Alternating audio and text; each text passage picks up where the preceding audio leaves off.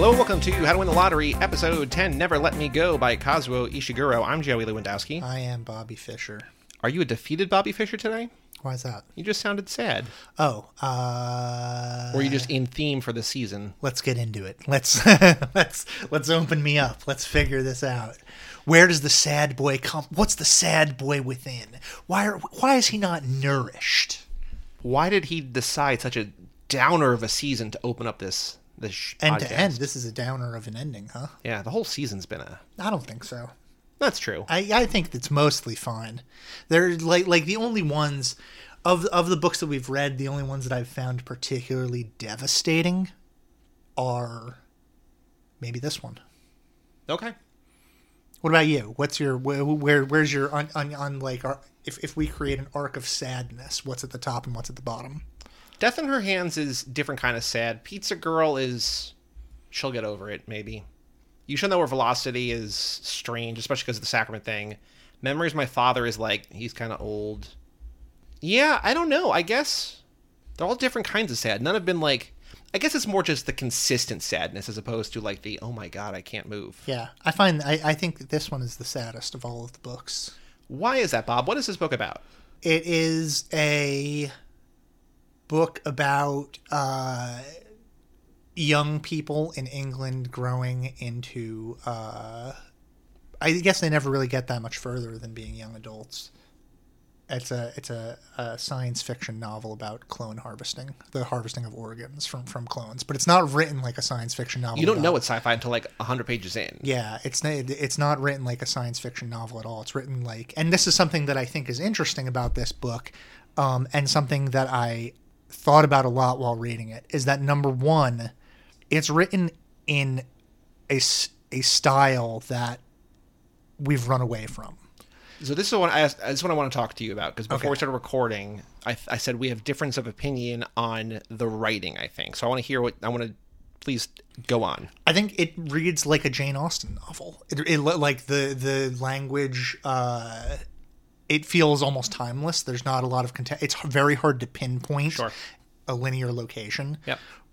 The relationships between people are, um, again, they, they they they hinge on sort of core emotional values. There's there's nothing pop culture or quippy about this book at all. There's no sarcasm. It, it completely lacks irony in Yep. any in any way whatsoever, which is probably why it's so devastating to me. Because like uh, irony is a defense against death, right? Sure. We're we're I, we're we're ironic because we're afraid, and this book is is completely unironic about things like love and death, and and that's a hard thing to do. It's a hard thing to pull off, and it's a hard thing to pull off in a modern era when we've so insulated ourselves with irony from those things um, since probably the 80s, maybe even earlier. Uh, probably, uh, you know, with with the advent of post real postmodernism in fiction and metafiction with John Barth and things like that, irony has become something that we've leaned on more and more.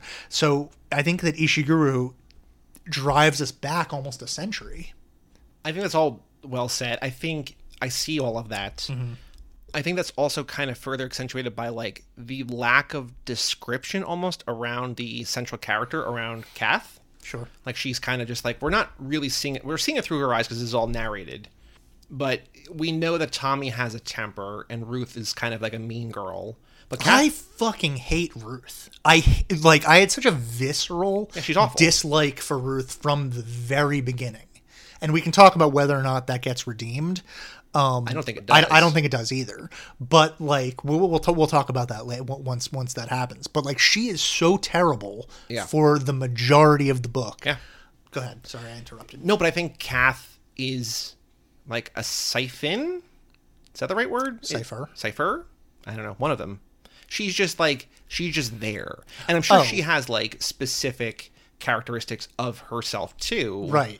But it's almost like her lack of action is her defining characteristic. Yeah, she's an again a Nick Carraway character. She's Mm-hmm. she she exists to narrate and to tell us what's going on with Tommy and what's going on with Ruth.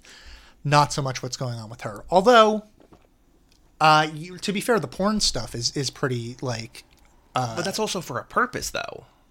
Kind of. Well, what do you mean? Well, so okay. So the other the the the bigger takeaway that I had, because I'm like, so the way as we've been reading these books, I've been largely reading them on Kindle, Okay. and I've been highlighting in the Kindle app like passages and lines and stuff, and like there's like I didn't highlight anything, I, very little in this book because I think there's very few passages or very few like descriptions or anything that like are memorable or like oh I want to remember or whatever.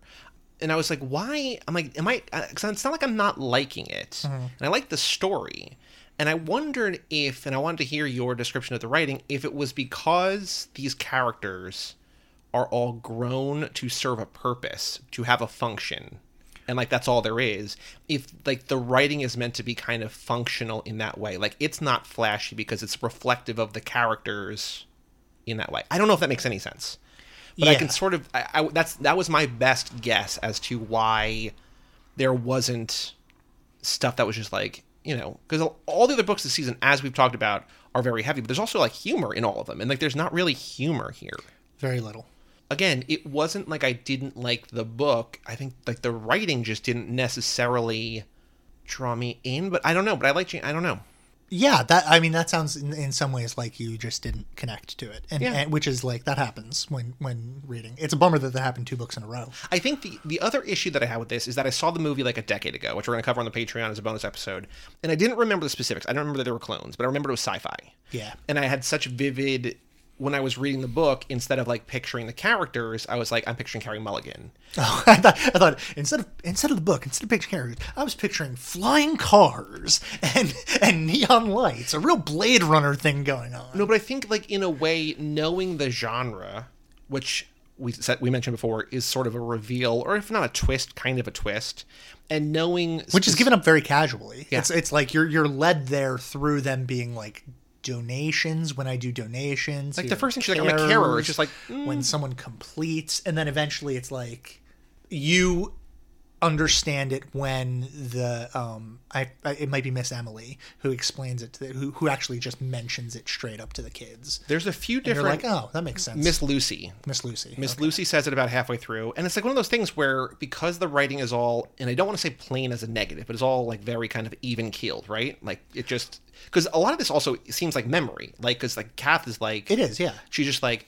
I'll get to that later. Like let me tell you about this first. Like Right, the whole it's- thing's just her loops. recounting, right? Yeah. And so it's all very like this is who I am and this is how I'm telling the story. I think also that's super British too. Probably. the the the like you know stiff upper lip. Let's let's just like grit our teeth and bear it. Right. That's you know we don't complain.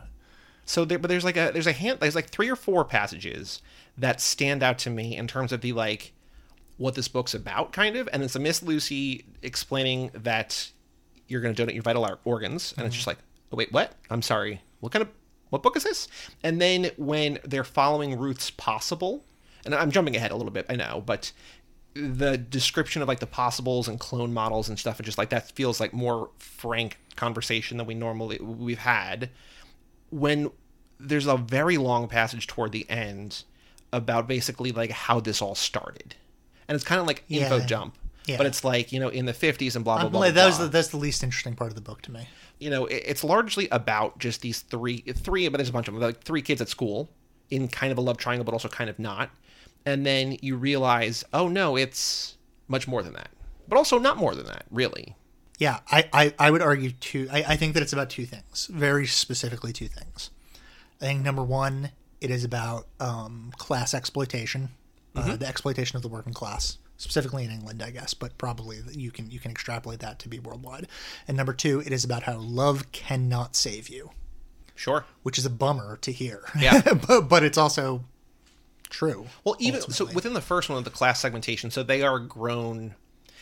I guess the question is how much of a dystopia, or depending on your class, how much of a utopia is this world? Because it's unclear, I think, for a lot of the book if the world knows about these people. Like, I think that there's a version of this world. and I think toward the end, you're like, oh no, people know about this; they just don't want to think about it. Yeah, it's an alter, it's an alternate history because they say it starts after the war. So this is a technology that's developed directly after World War II. Right. And so you know people um, obviously I think people do know about it because they have the traveling art shows to show that these kids have souls. Right, which but you what you find out things like the last twenty five pages Yeah. or something, right? But I was like, there, I can see a version of this world before you hear that passage where like only the uber rich Right. Yeah. Yeah. Yeah. So like so weird coincidental timing.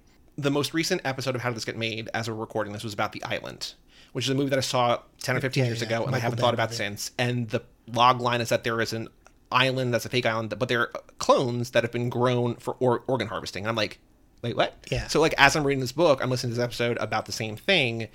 Like Michael Bay's like, I've been on a plane of a private of a prince of a country I'm not going to name, and he's got a boy on there who like is his blood type, and so his family's been paid off, and that you know this prince when he gets sick, the boy's going to get his, his organs harvested or whatever. Like it's real or whatever. And I can see a world in this book where that's the case, where it's like a hundred people or a thousand people have the money and they're like underground growing these people in like idyllic like middle of nowhere England. And then at the end, you're like, oh wait, no, it's everywhere and there's you know moral and ethical obligations and implications that we're not really privy to because Kath is not privy to. Yeah.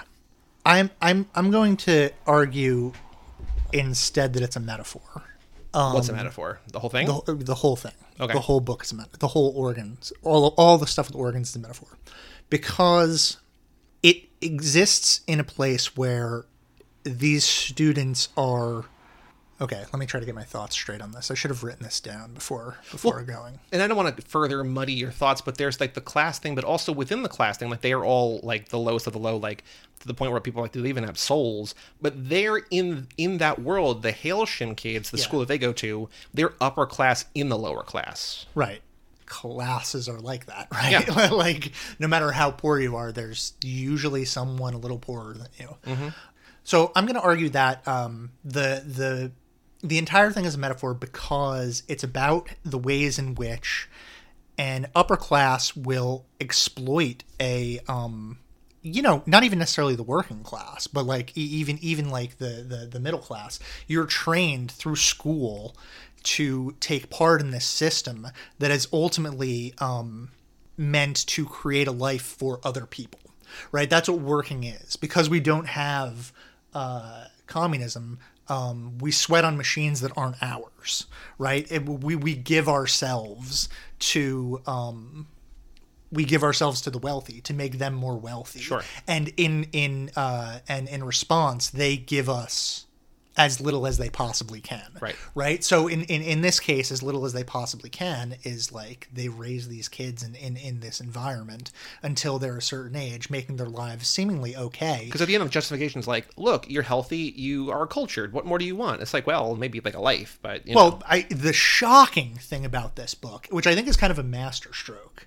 the shocking thing about this book is at no point do tommy ruth or kath ever go fuck this Right. like let's we have a car let's get out of here Right. let's run or let's kill the madam let's kill Miss Emily. What like what do we have to lose? They're already stealing our insides the same way that they steal our work, the same way that they exploit us to make themselves rich. In this case, instead of exploiting the the the, the underprivileged to make the the uh, elite rich, they're exploiting the underprivileged to make the elite stay alive. But it's not that much of a difference, right? You're still you still give of yourself. Right. The most dangerous jobs in this world are still the ones you get paid the least for, right? Like I don't think there's any difference between this book and between you know coal miners sacrificing their bodies and their organs and their lungs uh, to uh, make you know people who own coal mines into billionaires. Right. So I, I, I think that the whole the whole book functions within that realm, but specifically because so much of it takes place at a school and deals with teachers, it's about how you know uh, the the the uh, the teachers don't teachers are, are there to like shepherd you into this to this working condition where you are a slave and, and, and you're just there to uh, function as a part in a machine for someone else's product instead of to to live your own life and be your own person. You know the again the masterstroke of it is that at no point do any of these people ever question it. They just go along with it. And they kind of write that off or like to that point like they do address that at the end. And Kath says to tommy it feels like you always knew to a certain extent. Like he was always so angry because he realized the reality of the situation whereas most of the other kids sort of didn't. Yeah and that doesn't explain why he didn't try to do more but you know maybe that's just his personality. Like he seems to go inward as opposed to outward. Like he'll like be angry but then just sort of cloister up and not actually which is what happens things. Yeah. right? Think of think of all of the um activism that you've seen in, in, in your life or, or people that you know who are angry about the world but aren't you know there's no praxis to their anger. They're not actually trying to make the world a better place. They're just pissed off that the world is shitty i mean guilty as charged i'm i'm right there i'm fucking angry all the time and and i you know do very little to improve the world so you know it is it is what it is Right. And I think this, you know, it goes to the personality types. I mean, I don't know why. And maybe. So I think because the story is so little about these three, and not little in pejorative sense, but just like it's just about them, right? It's kind of about Kath sort of in love with Tommy and Ruth monopolizing Tommy. yeah it's a closed it's a closed community uh narrative sort of like caddyshack Right. for example Exactly. You know, direct comparison. But it's not crazy to think that other classes or or other, you know, there's senior one and senior two and senior three and four, whatever, like other kids have tried to break out or whatever. We, we're just not, we just don't know about them. Like it seems like this world is populated by rumors, like unsubstantiated rumors, that they think that there's like something in the woods or whatever, but like we don't really know, or something here and something there, and they just hear things like, oh yeah, I heard that too, or whatever. And they're like, oh, it must be true so I think that there is this sense of like other things have happened, but we're not no, we don't know that because Kath doesn't know that. But then that then ties us into I think the my rambling roundabout way of getting to Ruth and about if Ruth had a different kind of personality, I think there might have been more opportunity for the three of them, for our our narrator and other main characters, to do more, to explore more, to fight back. But because Ruth is so terrible. She Yeah, she well- like she doesn't make the best of a war situation or the worst of a war situation. Just like she's just mean. Yeah, because I think like it is showing so specifically how the dynamics among these children in an extraordinary circumstance um, just reflect real world dynamics, right? The the the ide- ideas about revolution are not at the forefront of of their mind because, like any revolution, you would have to sacrifice what you have to get it. Um, so they're afraid because what they have is comfortable, even if ultimately it will not be comfortable anymore. But once you're no longer comfortable, it's like how much can you really revolt when you when you're missing a bunch of organs? And they've also bought into the lie or into the truth, however you want to phrase it. Right? Like they're like, this is what we're meant to do. Yeah, exactly. Yeah, which is, I mean, that's the lie that has sustained capitalism for forever. Sure. Right. That that uh, we're meant to uh, give money to the to, to the bosses and not take money for ourselves. I don't know that Kath is really bought in, but she's not fighting back. Like I think the fact that she's a carer for so long. So in this world there are carers and there are donors. And like all these kids you become a carer for X period of time, up to 14 years or whatever they say early on, and then you become a donor and you start giving your organs and whatever and you're treated basically like a rock star if you're able to donate four times. But a lot of people, understandably so, uh, sort of get put out after two. I didn't Google this, but how how many organs can you like? What four organs are you donating? Kidneys, obviously, you can get rid of the kidneys and you're okay. Sure. Uh, probably half a liver, Okay. maybe eyes, Jesus, right? Yeah. Um, they should have gone into details about this. I was also wondering if what I do like is at the end there's a line that uh, did I did I write down? I think so. The Fourth donations, Kath describes it as quote horror movie stuff, and just like that, she leaves it at that. She's like, "That's real horror movie stuff." Yeah, which like- is which is why um, you know, Tommy Tommy, who loves Kath, does not want her to suffer along with him, right? And doesn't want her to see him in in in, in a uh, undignified state. Right. Which is another like that's another thing that is reflective of uh, even w- way more contemporary American society than than uh, British society because at least they have the NHS and stuff like that. But like v- very sick people lack dig- they- they're not given dignity by um you know the healthcare system. So, so when you when you start talking about the like the fourth donation, it's like just don't do a fourth donation. Let this guy just like live out whatever. Like, is it really worth it to to and it, but but for them it is because for they're not people. They're parts of a machine. Yeah. You know. But I think that also goes into your second point or second thing of what this book is about, which is that love can't save you because there is this rumor that there are things that called deferrals. That if you're able to prove that you're in love, you can like put off this future for a couple more years. And the way that you prove that you're in love is by um, taking at Hailsham. There was they, there was a, a, a lot of emphasis put on art, and as these kids created art, the the head of the program, the madam, whatever, um, collected their art, like kept the best of it, and we, we find out later on that that art was then used to prove that they have souls to the rest of England. But what the kids think it's for, or what the kids like ultimately like the conclusion that they come to, is that they're collecting the art so that if they ever need to, the kids can try to get deferrals by uh, because the art shows who they really are and Right. can show whether or not they're really in love. and it doesn't quite make sense. And it doesn't. It doesn't make sense. That's it- what's beautiful about it. There's it- like no logic to right it. it's it's kid logic kind Yeah. of right but it makes more sense in a way than like because even Kath's like wait you don't think we have souls like it's like well i mean you're grown in a lab like it's one of those kind of things right like i can see kind of both sides of that but the the you truth ain't got no belly buttons. the truth is so they don't talk about that either right No, I don't think so.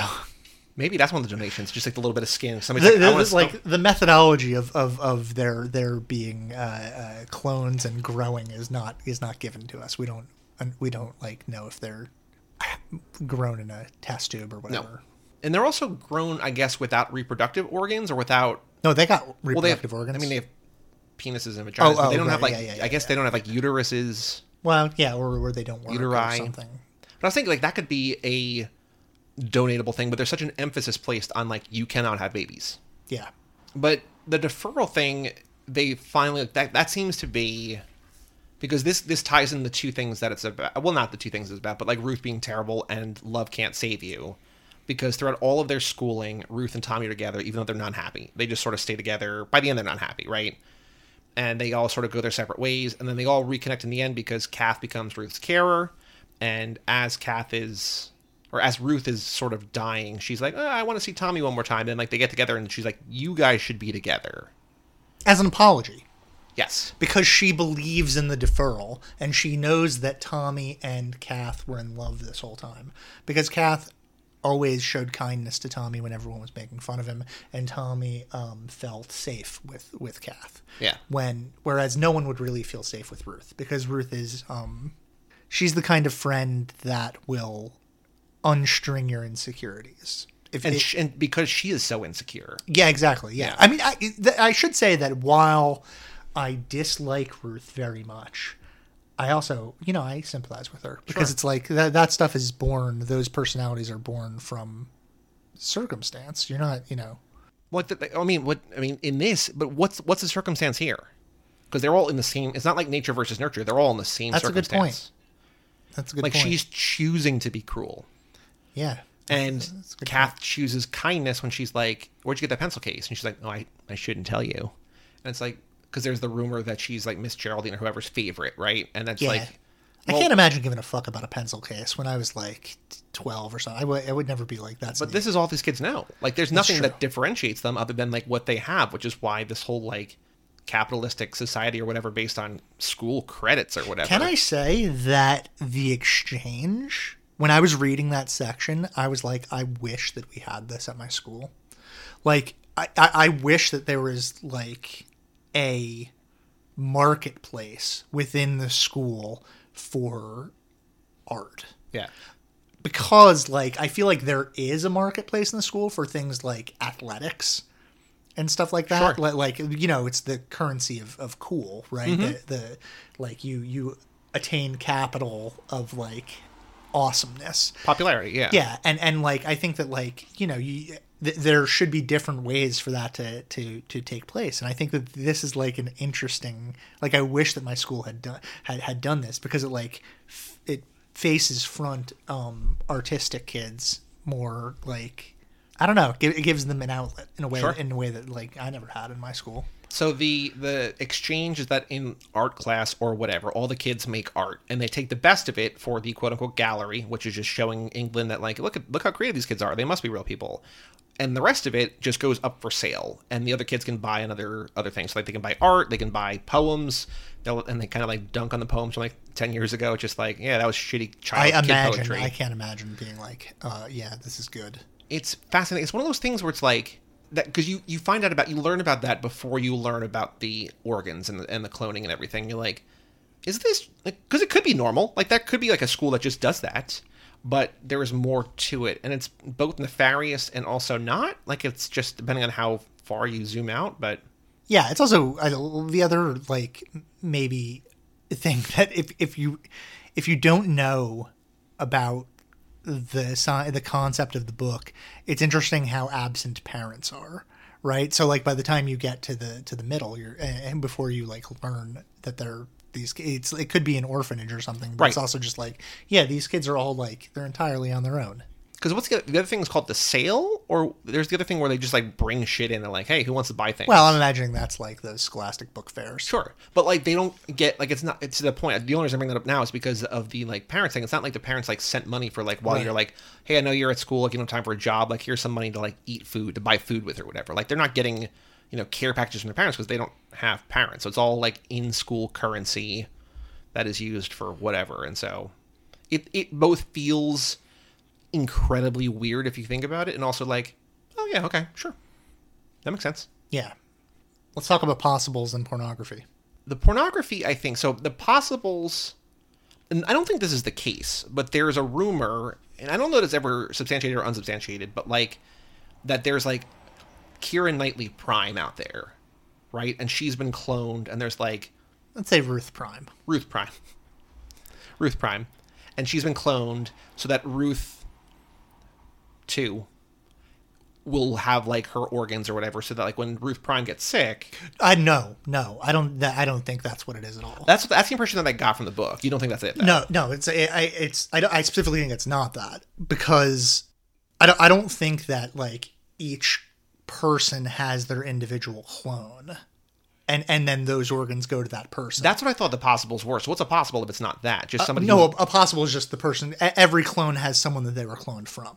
That's why, like you know, uh, Ruth says, and it really and it really upsets Kath. But Kath also believes this that they're cloned from trash. They're they're cloned from Right. homeless people and and uh, prostitutes and everything. prostitutes and things because because those are the people that would be Yeah. Willing to get cloned. Yeah and, yeah. and and and like these organs exist for the upper class. so it was my my thinking was right, but it was the different end game. But it was like we found someone who looks like Ruth, but it's like older Yeah. Ruth, and then they they get close to her, and it's like oh, it's it's actually not Ruth. Yeah, because it's unlikely that uh, someone who is a um, a possible would actually be working in an office because they're they're the the dregs of society, right? Which is why our uh, narrator Kath like searches through pornography magazines looking for possible for hours and hours, just flipping through, looking at Looking for herself. Yeah, looking for herself. Um, she pretends she's doing it to beat off, but when she gets caught, they're like, "That's not how you beat off to magazines. You're just, you're going through it too quickly. You're just looking at their faces. You gotta you gotta look at the Other parts. the other parts." Well, that's the thing, like, because there's there's the two elements of sexuality in here where Kath says to Ruth, "You ever just get horny, like real horny? You can just like have sex with anybody?" And Ruth's like, "Ew, no."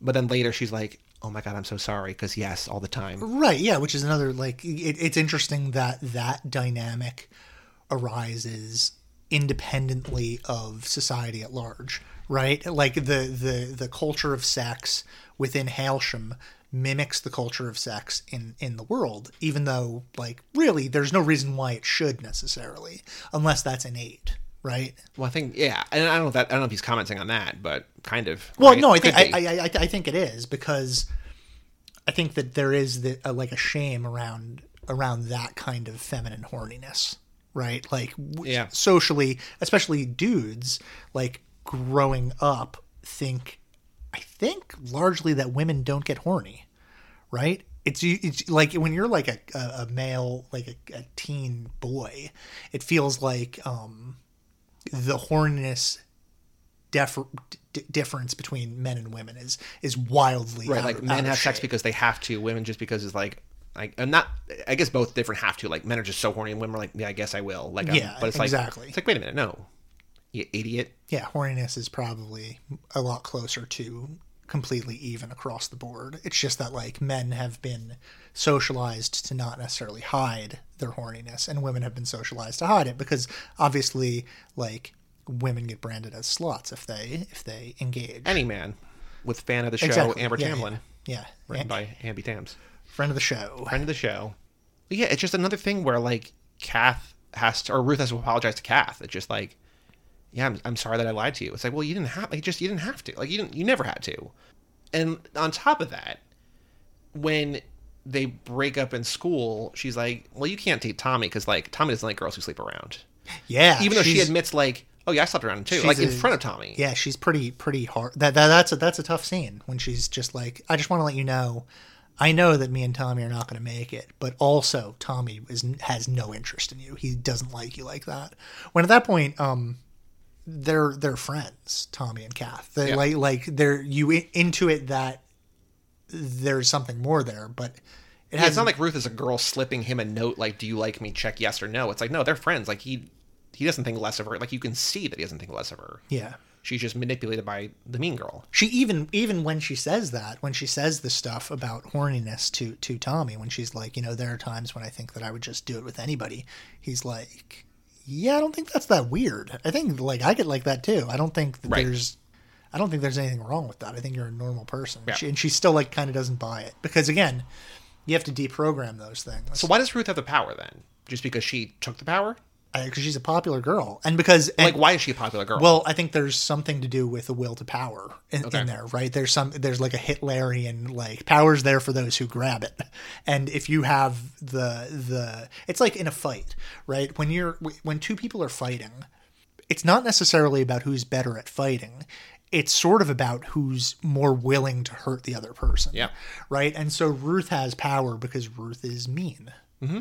And because Kath is not mean, she runs away from Ruth's power. And also because when Ruth is not being mean to her, Ruth is very kind. And they, they you know, it's a, it's almost an abusive relationship, right? When when the rubber band snaps back from that like anger and, and meanness like they have a very close intimate relationship mm-hmm. where they do favors for each other and they look out for each other and they're very kind and they they connect on a level where they speak to each other in a way that nobody else really Right. can speak to them except for tommy And then, but at the end, there's like a nice reversal of that where they're in the car, and this is when Ruth eventually apologizes. But like, Kath is sort of holding it like she's like, I'm about to like, I'm about to really mess her stuff up.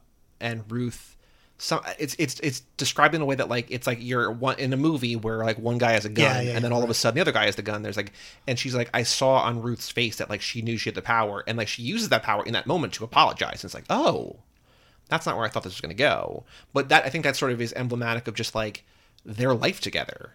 That at every point it's either like Kath not standing up to Ruth or Kath deciding not to absolutely obliterate Ruth. so is that not enough to redeem ruth for you I don't think so no why not because she's only she's doing it as she's dying. If she hadn't had like a poor second donation or whatever, and she still had another five or six years, like I don't think she would have changed. I think it's like you know cynically the people who find religion on their deathbed. It's just Yeah. like you could have been nice for eighty years, oh yeah that's my plan though on my deathbed i'm gonna convert to like one after the other just all of them. uh yeah i guess i don't know Whoever wants me. I think they all want me. I'm like the the sexiest girl in the bar, and all the rabbis and imams and and priests they're all lining up, and they all want to convert me. You're the Ruth of the bar. yeah, yeah, What I what I do like is that at the end, so you know, Miss Lucy opens up to them, right? And she's like, "Here's what, here's what, here's you might not, you might know, you might not know, but here's what it is." And then she leaves, like she leaves school. And at the end, they're like, "What happened to Miss Lucy?" And like to the to the madam and to the other to Miss Emily, it's just like. I forgot about her. Like she's only around for like a year. Like who Yeah. gives a shit? Like, but what basically was a pivot point for these kids in like a, oh right, okay, is just like yeah. But it's also like th- th- that part is really fascinating to me because I think I think it speaks again to the class issues that I was talking about because it's like Miss Lucy is now like w- she's like a hero of the book somehow because she like saw these kids as human beings and she wanted to help them. But like, what does she do? She just walks away. She didn't fucking do anything. She was you know willing to educate these kids it, like in spite of like the moral graveyard that Hailsham actually is. Right? It reminds me like I I spoke at a, at a labor rally once at school, and I it was one of those things where I like had a bullhorn and I was like you know, rallying the troop and getting really like yelling into the thing, making people cheer. And it's a great like Facebook profile picture. and uh, um, and then afterwards, like these tenured professors came up to me and they were like, you know, I really respect what you're doing. We've all been there,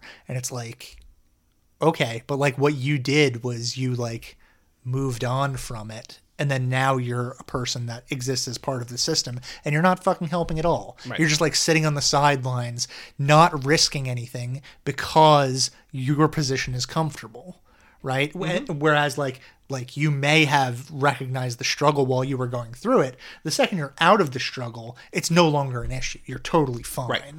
It's like, yeah, and not only are you totally fine, but you have to ignore the struggle because were you to address the struggle, you may lose the comfort that you've gained, Yeah. which is a bummer. Yeah. But so like, so like, I have no sympathy for Lucy Wainwright, who's like painted as a kind of hero of the book. Fuck Lucy Wainwright. She she does it. She's these people are predators. They're all preying on these kids and and training them to a complacent life where they're just food for for uh, you know a meat thresher. Yeah. Bummer. it's a pretty big bummer. I I, I found this book to be uh, devastating in, in in all of those ways. So it's more more it's more than just about love. I mean, I think it's an effective love story and an effective story about how love has its limits. But I think it's also in, in, in a much more effective story about class struggle. I think the only other thing that I have in my notes I want to talk about is when Kath and Tommy finally do get together. That after Ruth, like before Ruth dies, but like while she's basically on the way out the door. Yeah, you want to talk about her giving him a hand job? No.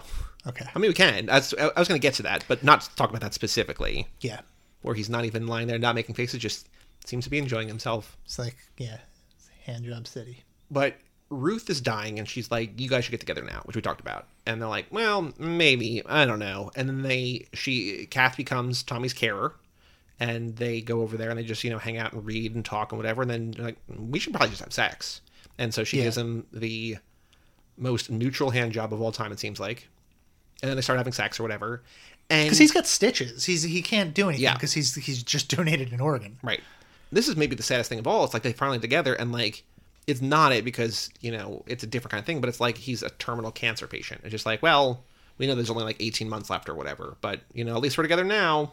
And Yeah, it's like it's it's a like is bummer. it better to have loved and lost and never have loved at all or like better late than never or is it just like, hey Ruth, if you were nicer, they could have been could have been together for like 15 years or something.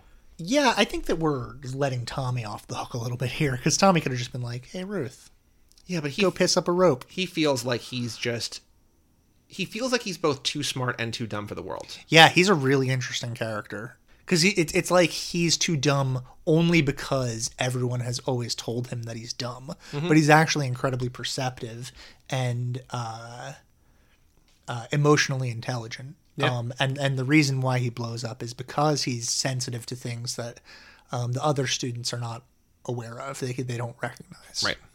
I think that's that's where I'm going to ultimately come down is that I like the story, I like the characters, and I like the world. I just didn't connect to the writing, Okay. and that was the frustration. Like I don't know what I was looking for, Yeah. but it just maybe the simplicity turned me off. Even though I I like simple things, I just style wise we've we've been all over the map uh, over this last season i think like on purpose i structured it so that we had our m- most stylistically challenging book followed by the two most stylistically traditional books so you mean ducks followed by open city and this. Yeah. yeah. although i guess open city is not like struct- structurally it is uh, Well, I think I think narratively, and again, not as a negative, simplistic. yeah i think that's fair yeah But also, Tsukuru Tazaki is also that, that way too. I think yeah almost no metaphor. Well, I mean, it, it's either all metaphor or no metaphor. Right, yeah, yeah. But it's all like as far as the writing is concerned, it's like very simple declarative statements. Yeah. Not not a whole lot of semicolons. Yeah. Um, short paragraphs. Yeah, grammatically, uh standard written English. Sure. Um, very like uh, very prescriptivist take on grammar. What I also liked about the structure, and I'm not going to spoil it now because we're going to talk about season two in the next episode, which is in two weeks. But this is a nice kind of, even though it wasn't intentional, or maybe it was, maybe No, it's all been not. a, maybe a long con. I, it actually made me think a lot that I would, I, if I could do it over again, I would have put this book in the in the next season instead of this one. But it is a good transitory. it it fits in nicely into the next season, which you will hear about in two weeks Yeah. on the trailer for season two. I don't know what we're to call it, but Next season's all about clones, clone literature. We've got Clone High, that that TV show, The Island by Michael Bay. well, yeah, how's it going to cover? They did Clone Girl Summer. They did four clone movies in a row. Okay, Six Day, Surrogates, Replicas, the island. Okay, yeah, I can't think of any other clone books, but I'm sure there are. There was another one. Was it Multiplicity or something? Yeah, Multiplicity's a But clone they- with, they- Michael Keaton. They mentioned was it, I don't know, or maybe it wasn't that one. I don't know. But yeah, clones, man. Season two, clones coming at you. so yeah, Attack of the Clones. Um, the novelization of the film. yeah, Mm-hmm. uh, uh, the Book of Boba Fett. Yeah. Well, want to call Matt? Oh yeah, I forgot that we were doing that. What what's the let, let me can I see the cover that you have for it? So there's two different covers. So there's the one that you have, which I think is the, and we'll talk about this again with Matt. But this is, I think, the more popular traditional Boring. a girl's face. But then the one that I'm using for our, our art for the style of the pod is this one, which I think I like better. It's kind of like a blurry girl sort of fading into obscurity. Actually, let's talk about the title before we talk, call Matt. Yeah, okay. So it's based on a song by Judy Bridgewater. Is that a real artist? Judy Bridgewater is not a real person. So she got a song called "Never Let Me Go," which is about. Kath does not know this when she's in love, love with the song, song. right? Yeah, just a love song, like you know. And by the end, it never really comes back, even though Tommy helps find the tape or whatever. But like Tommy and Kath are the ones that like never let me go. But Kath thinks it's about a girl who can't have a baby and then has a baby, and it's just like I can't let you go because like if I let you go, you're gonna disappear. Yeah, she imagines herself holding a baby while dancing, and um, the the madam, who is sort of the headmistress of the entire academy, sees her doing this and weeps because in in seeing a little girl dance along to a, a love song, she immediately recognizes that this child has a soul Yeah, and that she is um, in for a world of hurt because she has a soul. yeah. Even this girl is real dumb. It's like that's not about babies. Come on, baby's not literal. baby's metaphorical. I yeah, but I thought I, there there have been songs in my life that I've associated with things and been like, that's not remotely what that song is, but I feel Yeah. that the song is about this other thing entirely. I mean, it's Maybe like, just because of one lyric. You know? yeah, or a misheard lyric even, right? yeah, But it's like, you know, Radiohead's my favorite band that I couldn't tell you the lyrics to most of their songs. But they make me feel a certain way, right? So, yeah. What way do they make you feel? way Alienated, you make me feel. alienated by technology. Yeah, I there's no tech in this house. We're recording this to uh tree bark? I don't know. I'm not sure where I'm going.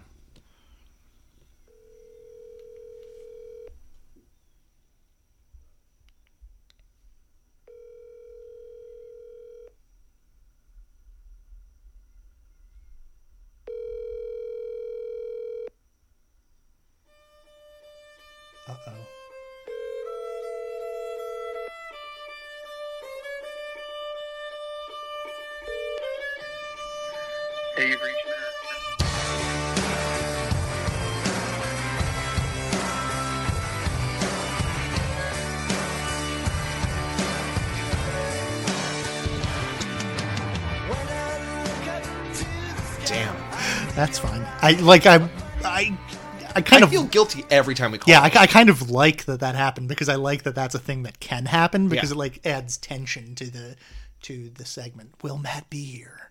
I'm still gonna play his theme song intro. Maybe not twice, because normally in the edit I'll play the theme song and like it kind of kicks in You after play the whole hi. thing, like all three and a half minutes of it. No, no, no. It's like it's probably like 35 seconds though. It's like a it's like a slow it's like a, it's like a slow build up, and then it's like the thing, and then like it fades out, and we come in that, and then when he leaves, I ramp it up and then play it again. I love it. So, uh, You listeners, I've never listened to this show before. yeah, it's very funny. We when we had our uh, I think we talked about it here our season two planning session.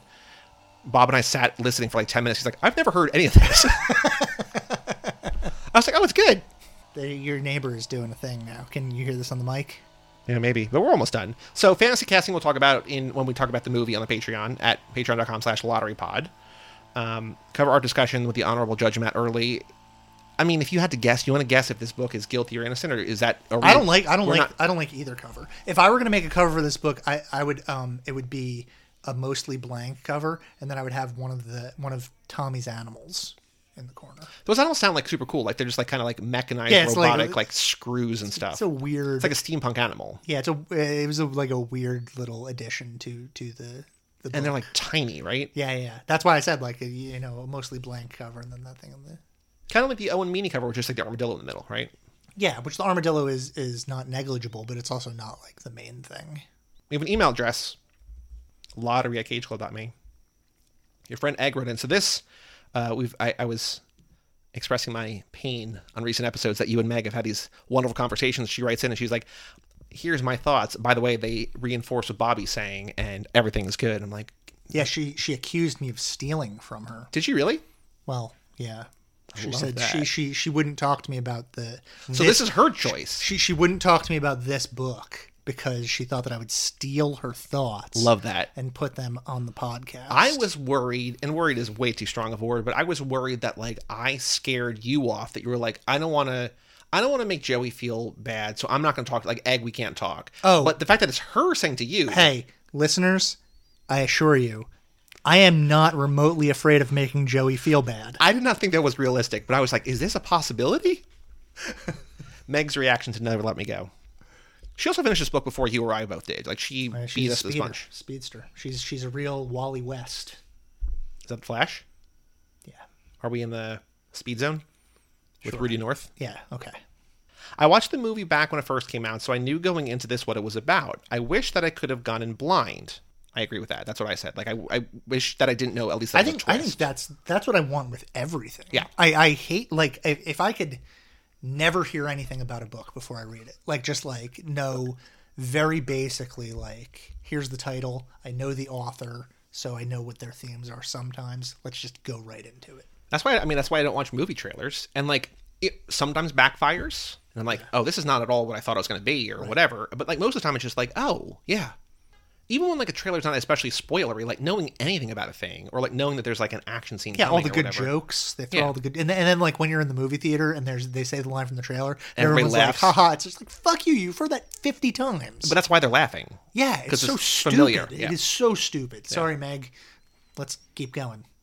the story was set up so beautifully that being said I couldn't put it down even though I knew there were clones what and that Tommy was going to die at the end Well, I don't even think we mentioned that. Tommy dies at the end.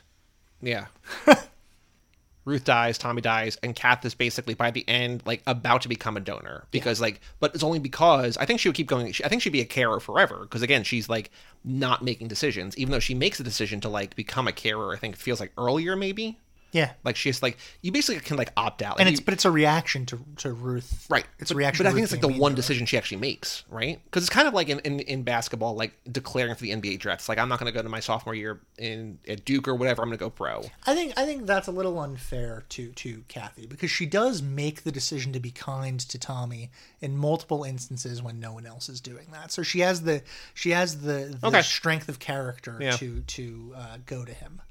Knowing how it was going to end made me more sympathetic to Hailsham in the scene where Tommy and Kathy were going to see if Madame, Madame could give them a deferment. I felt like since I knew what was going to happen, I could more easily see their point of view from an objective perspective. It's kind of beautiful thing what they did with running the school and trying to give the students a life beforehand.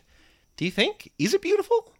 It feels manipulative. Well, I mean, based on based on my my read of it as a as a class war narrative, no, I don't think it's beautiful at all. I think it's exploitative. It feels like if this was the real world, they would be having like cushy like million dollar salaries to like grow the best of the best organs or something. Maybe. that they're doing it for nefariously selfish reasons. Although at the time, hearing that Miss Emily felt kind of a revulsion to the students is jarring, I also feel like it's telling of her character that she and Madam ran the school in spite of all that. In spite of their involuntary emotional reaction, they still tried to do what they knew to be right. That scene was an entire society of world building within a few pages, and you can see that Hailsham is the lesser of the evils. Yeah. Okay. I, I, yeah. Kind of. Is it, or is it just like we don't? It, it could be one of the better ones. I, I yeah. mean, no. It's, it's, it seems like they had good lives when they when they were there. It's just that because there are the government houses or whatever that they were they allude to, right? Where it's just like they're you know in jail cells. I think I think that, I think they have good lives when they're th- when they're there, but their lives are, um, you know, th- those good lives serve the purpose of lulling them into servitude. Sure. Now I can forgive Hailsham as an institution in the world it's in, but I cannot forgive Ruth. Yeah, she's so needlessly cruel. Yeah, I get why Kathy wants to be friends with her in school. I mean, who doesn't? The girl's got so many horses. That's true. Yeah, You can ride it, but no whipping. that was very funny. But that's also one of the tragedies of the book. Kathy doesn't get to move on or grow past adolescence. Since Kathy gets placed in the cottages with Ruth after they leave Hailsham, Kathy never really lives her life without Ruth. From there, she becomes a carer and loses a sense of self, I think. There's a reason that Kathy doesn't name any of the donors she cares for. We know that she can pick them, but we don't know her day to day life. Tommy even mentions that she's running herself ragged by caring for everyone, but as readers, we never get that impression. Furthermore, since Kathy's the last one left, she quote unquote has to forgive Ruth.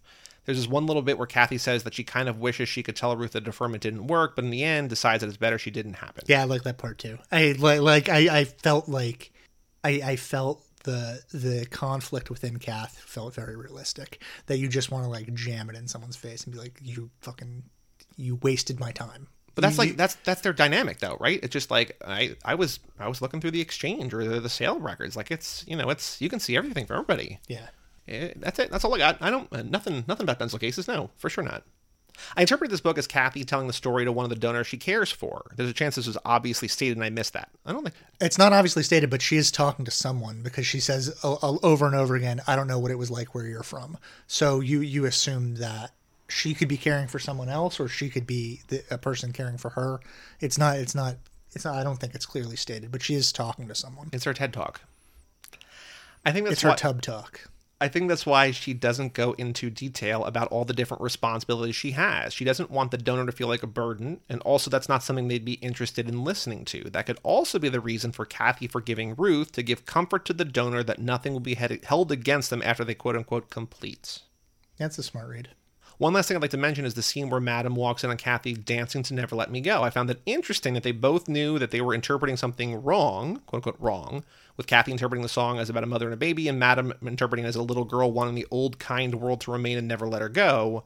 But the song moment was still important in their developments. All in all, I really like the book, and we'll definitely read more Ishiguro in the future. Yeah, I've been meaning to read Remains of the Day for a really long time, and um, actually, Remains of the Day. I so we've talked a number of times about how like this season gets set up and how I've read all these books before. I was going to include Remains of the Day as one, but in the group chat that I have with uh, Megan and our friend Heather, Heather had read Remains of the Day, and she said, you know, knowing knowing your theme, um, I think Never Let Me Go is more appropriate. And I had read Never Let Me Go, so I was like, yeah, okay, that's that that, that is cool. So that's how Never Let Me Go ended up on here instead of Remains of the Day. Cool. Why isn't she writing in? She's like nine months pregnant. I- She's got a lot of stuff going on. Seems like she got time to read. I'm just kidding. Apologize to her because she she probably listens. Really? Yes, I'm so sorry. good. I'm gonna, yeah. I respect and I'm jealous of the lemon party.